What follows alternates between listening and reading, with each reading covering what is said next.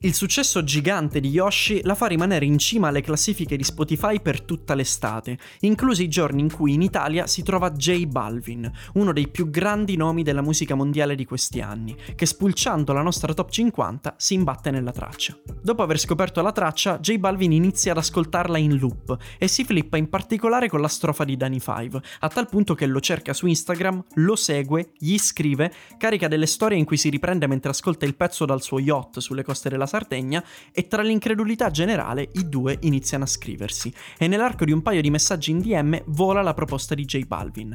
Appena fai un remix, chiamami. E se J Balvin ti chiede di chiamarlo nel caso in cui tu faccia il remix, allora tu fai il remix, così chiami J Balvin. Mi ha propsato, mi fa amo la tua musica, love your music. Uh-huh. Poi gli ho detto che parlavo spagnolo, allora abbiamo cominciato a parlare spagnolo. Perfetto. E niente, mi fa, se mai farai il remix di Yoshi, uh, mi piacerebbe molto.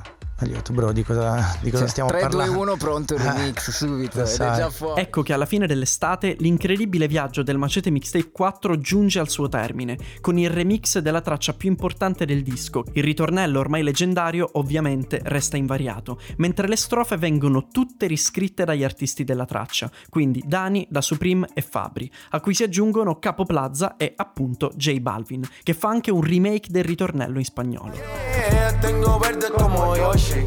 Nadie me cuida todo el tiempo, estamos loki. Oh, ok, ok, ok, ok, ok. Ya tengo los dientes diamanti y la familia a mis pies. Il remix prende vita in appena tre giorni, in linea con i tempi di realizzazione strettissimi del disco. Ma la cosa più incredibile di questa collaborazione è che già prima del remix, prima ancora che J Balvin notasse Danny Five, prima ancora che uscisse il mixtape, tra i ragazzi della crew si era fantasticato proprio in merito a un'ipotetica collaborazione insieme a lui. Facciamo un passo indietro, torniamo al periodo di realizzazione del disco. Tra la primavera e l'estate del 2019, J Balvin si ritrova spesso a fare la spola tra Ibiza e Olbia. Diciamo che le usa come basi d'appoggio per il suo tour in Europa. Ecco perché, ad esempio, se cliccate sul video di China di Anuel AA, che al momento conta un miliardo di visualizzazioni, una volta giunti alla strofa di J Balvin, se conoscete il paesaggio sardo, vi accorgerete che alle sue spalle c'è l'isola di Tavolara. E il periodo in cui quel video è stato girato coincide appunto con i giorni in cui è stato realizzato il Macete Mixtape. In particolare, mentre Salma e Raton stanno registrando Gang, che tra l'altro è il pezzo più latino del disco, Charlie il King del merch si ritrova a guardare le storie Instagram di J Balvin e si accorge che è appena atterrato a San Teodoro, in Sardegna, a pochissimi chilometri di distanza da loro.